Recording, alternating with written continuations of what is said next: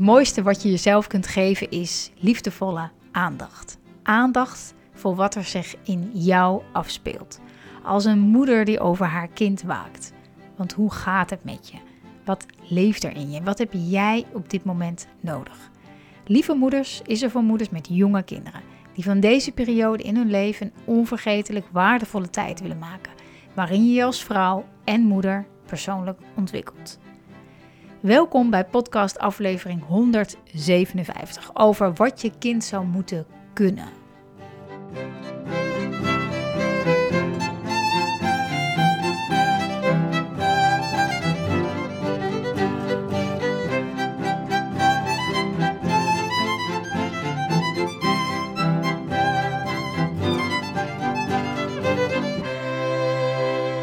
Welkom, welkom lieve moeder. Fijn dat je kijkt, dat je luistert naar de podcast waarin ik jou ga vertellen wat jouw kind allemaal zou moeten kunnen.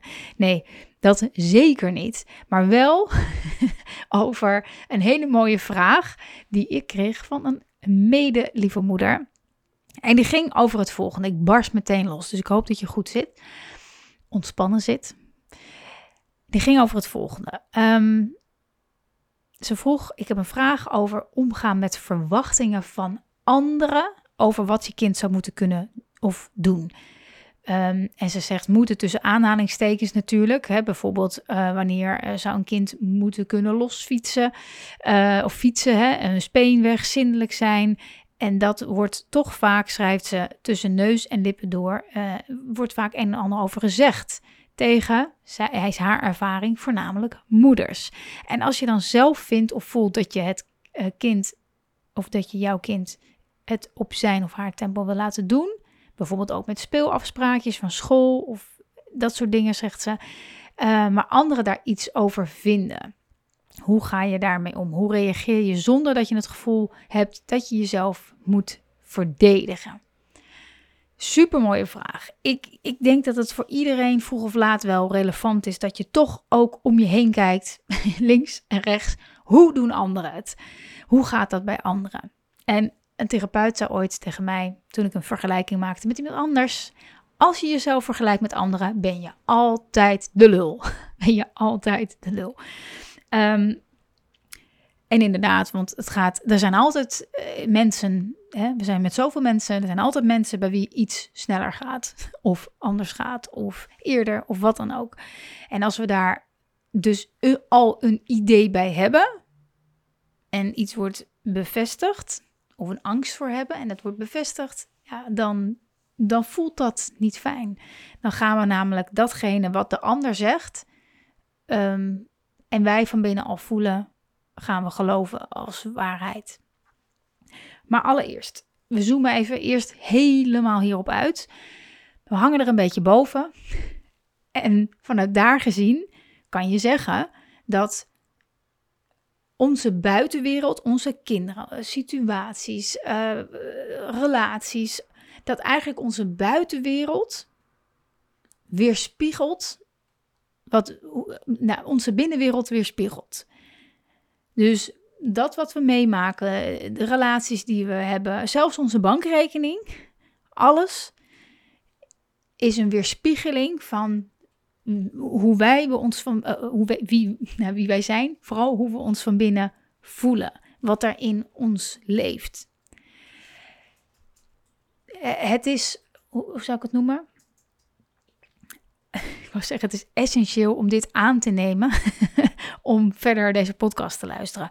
Als je namelijk um, toch denkt dat iemand anders de oorzaak is van jouw onzekerheid, dan kom je hier niet verder in. Dan lukt het niet om hier uh, je zonder te verdedigen uh, stelling in te nemen of te doen wat goed voelt.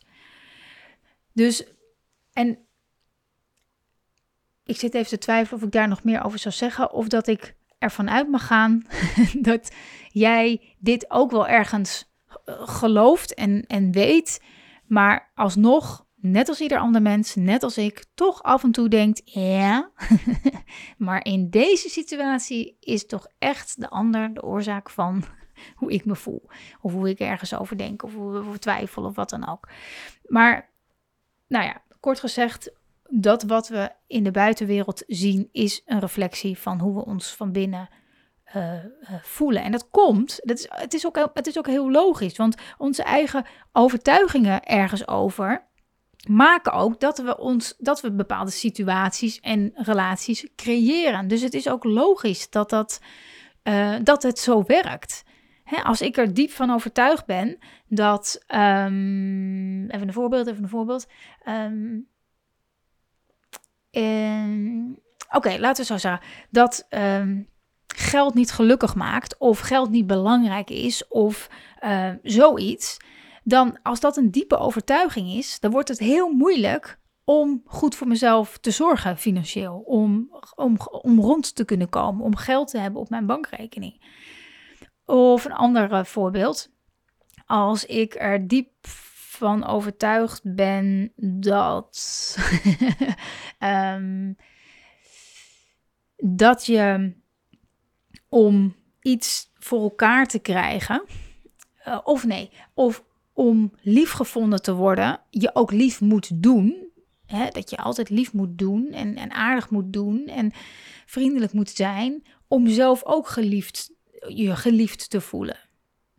Als dat een diepe overtuiging is, ja, dan klopt het dat als je een keer niet aardig bent en iemand maakt daar een opmerking over en jij voelt je er rot over, dat je, dat je ziet van ja, zie je wel, het is ook zo. Als ik niet aardig doe, lief doe, ja, dan, dan vinden mensen mij ook niet aardig. Nee, dat komt door de diepe overtuiging met de, de relatie die je daarin legt. Nou, zo kan je oneindig doorgaan. We zien weerspiegeld wat, waar we diep van binnen in geloven. En dat is natuurlijk voor een heel groot deel onbewust. Ik ook. Ik heb allerlei onbewuste overtuigingen die ervoor zorgen dat mijn, mijn leven is zoals het nu is. In een good way, maar ook in, in, in de bad way. Eh, op een manier waarop ik mezelf nog klein hou en tegenhoud. Wat ik eigenlijk helemaal niet door heb dat ik dat doe. Oké, dat gezegd hebbende, terug naar um, hoe om te gaan als je voelt of als je hoort, hey, uh, andere mensen vinden wel al dat dit of dat moet kunnen, maar ik niet. En je wil je niet verdedigen. Daar gaat het om. Hoe kan ik, hoe kan ik dit aangeven zonder me te verdedigen? En eigenlijk is het, hoef ik daar niet eens een hele podcast aan te wijden, uh, maar een paar zinnen. Namelijk, als jij van binnen echt oké bent en je vrij voelt in jouw stelling, in dat waar je in gelooft, dat het beste is op dat moment, dan, dan voel je de neiging om je te verdedigen ook niet meer. Dus dan is het geen, dan zou je deze vraag niet meer stellen. Dus eigenlijk met de vraag stellen van hey, hoe, hoe kan ik hoe kan ik dit aangeven zonder mezelf te verdedigen?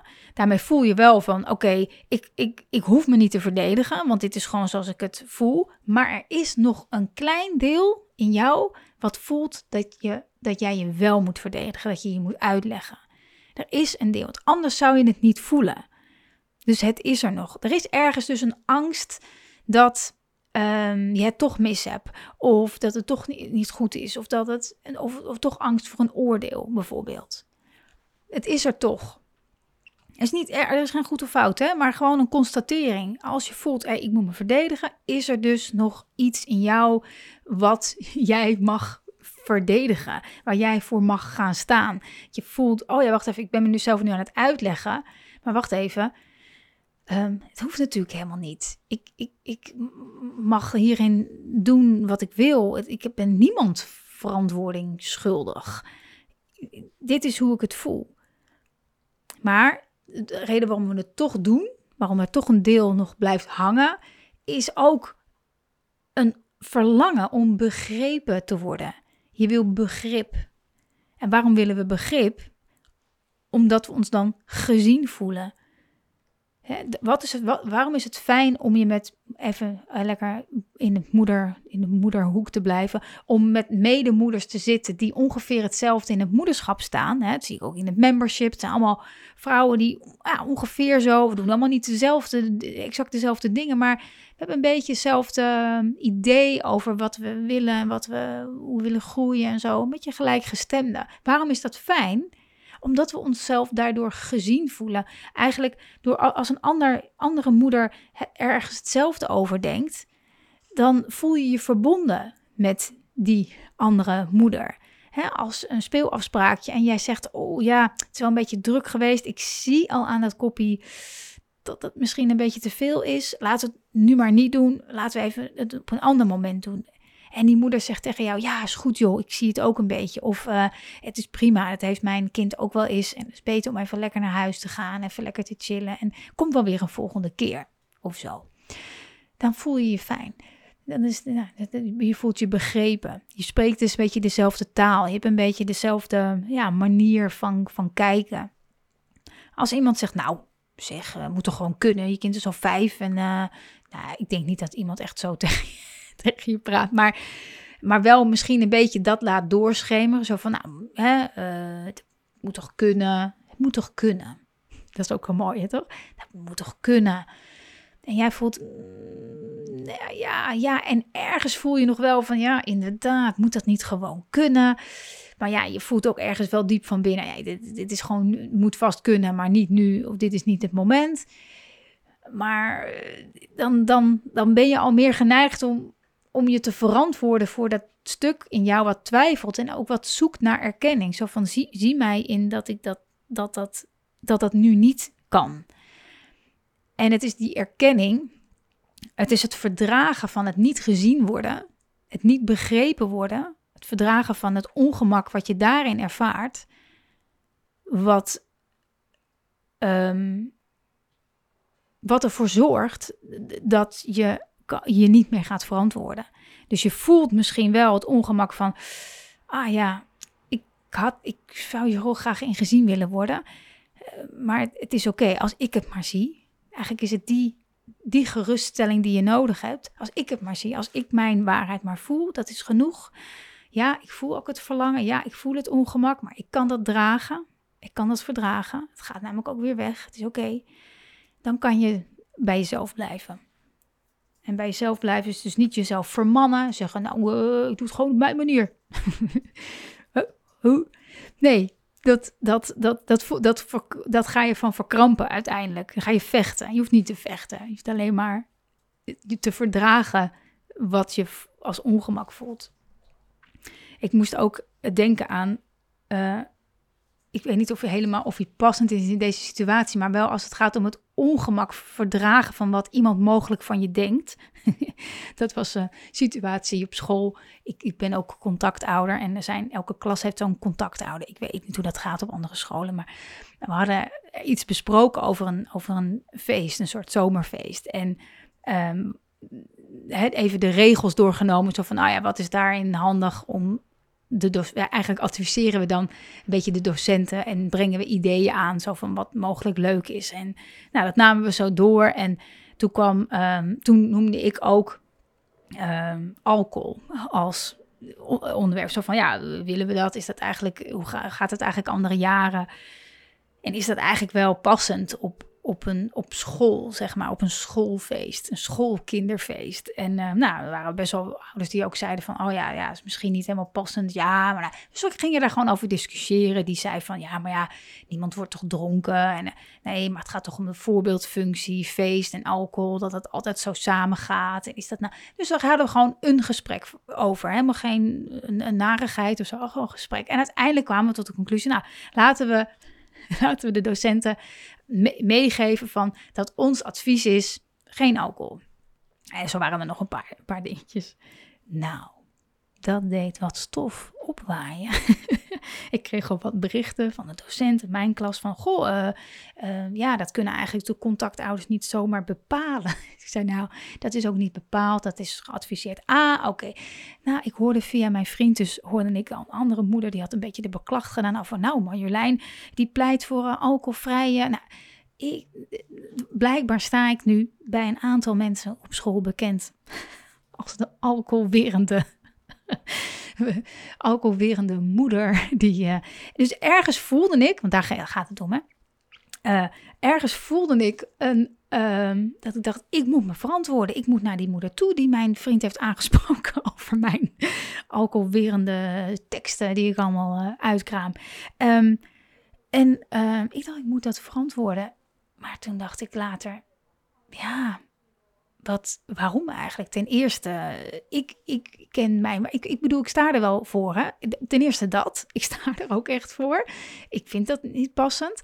En ehm, aan de andere kant, ja, is het erg dat, dat zij nu misschien, misschien denkt dat ik, zeg maar, de initiatiefnemer daarvan was. Terwijl dat niet per se zo was. Het was een gezamenlijk iets wat we hebben besloten. Vind ik het erg? Vind ik, vind ik het erg? Dat ik, ja, ja, of kan ik het? Ja, ik vind het wel erg, want ik wilde me uitleggen.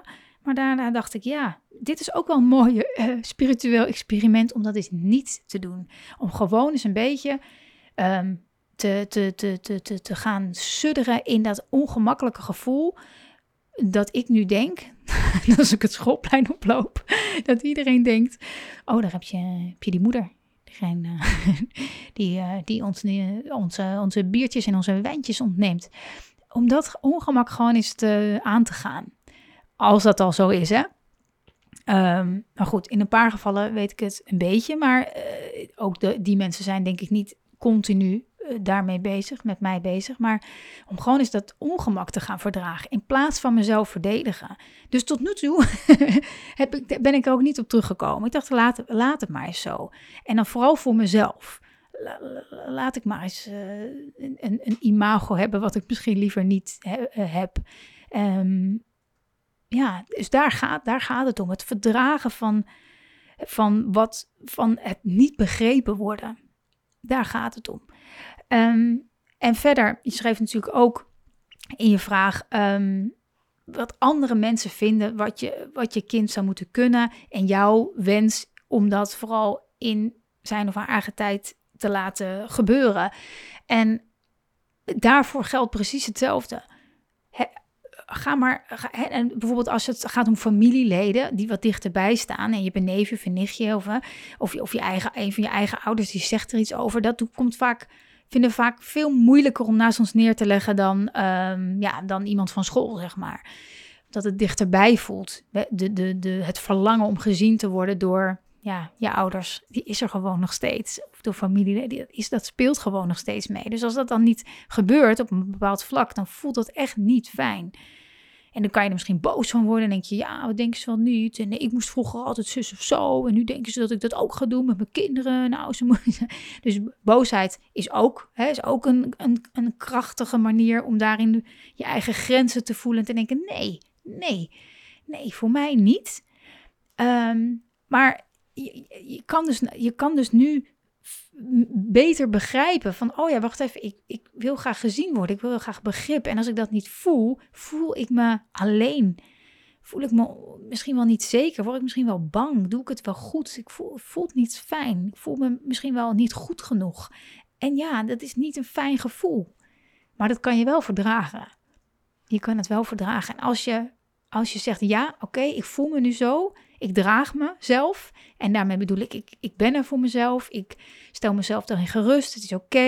Je hoeft het ook niet zeker te weten. Ja, misschien heeft die ander wel gelijk. Zou kunnen. Maar voor nu is het oké. Je jezelf geruststellen zoals je ook je kind geruststelt. Oh, weet je, dan hoef je niet zo hard te gaan werken om het tegendeel te bewijzen. Of misschien met onderzoeken aan te komen die aantonen dat. Ehm, maar gewoon blijven bij wat goed voelt voor jou. Dus kijk maar eens, kijk maar eens of, dat, of je dat kan herkennen op momenten dat je voelt van, oh ja, wacht even, ik, uh, ga ik mezelf weer verdedigen? Of heb ik weer de neiging om mezelf te verdedigen? Nee, het is um, uh, ja, een kwestie van het onbegrip kunnen verdragen. Dus wees er daarin echt voor jezelf. En daarom zeg ik ook altijd, in het moederschap is maar één ding belangrijk. En dat is zelfliefde, jezelf liefhebben zoals je bent. In je angsten, in je onzekerheden, in, in alles, in alles. Dan dan geef je jezelf de vrijheid om, om nou, stelling in te nemen of te blijven bij wat klopt voor jou. Dus ik hoop, ik hoop dat je met deze podcast um, um, gerustgesteld bent om het te doen zoals jij het graag wil, wat klopt voor jou. En um, laat me vooral weten als je hier nog een vraag over hebt, of je nou de vraagstellende moeder bent of gewoon een andere lieve moeder die luistert en je hebt hier andere ideeën bij of een tip of iets anders. laat het me vooral weten. Ik vind het heel leuk, altijd om van je te horen. Dus doe dat gerust en ehm, je kan me gewoon mailen naar marjolein.lievemoeders.nl of via Instagram kan je me natuurlijk altijd een DM sturen.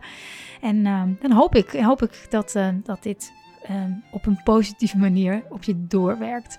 Voor nu, heel veel liefs. Uh, dankjewel voor het luisteren en tot heel gauw.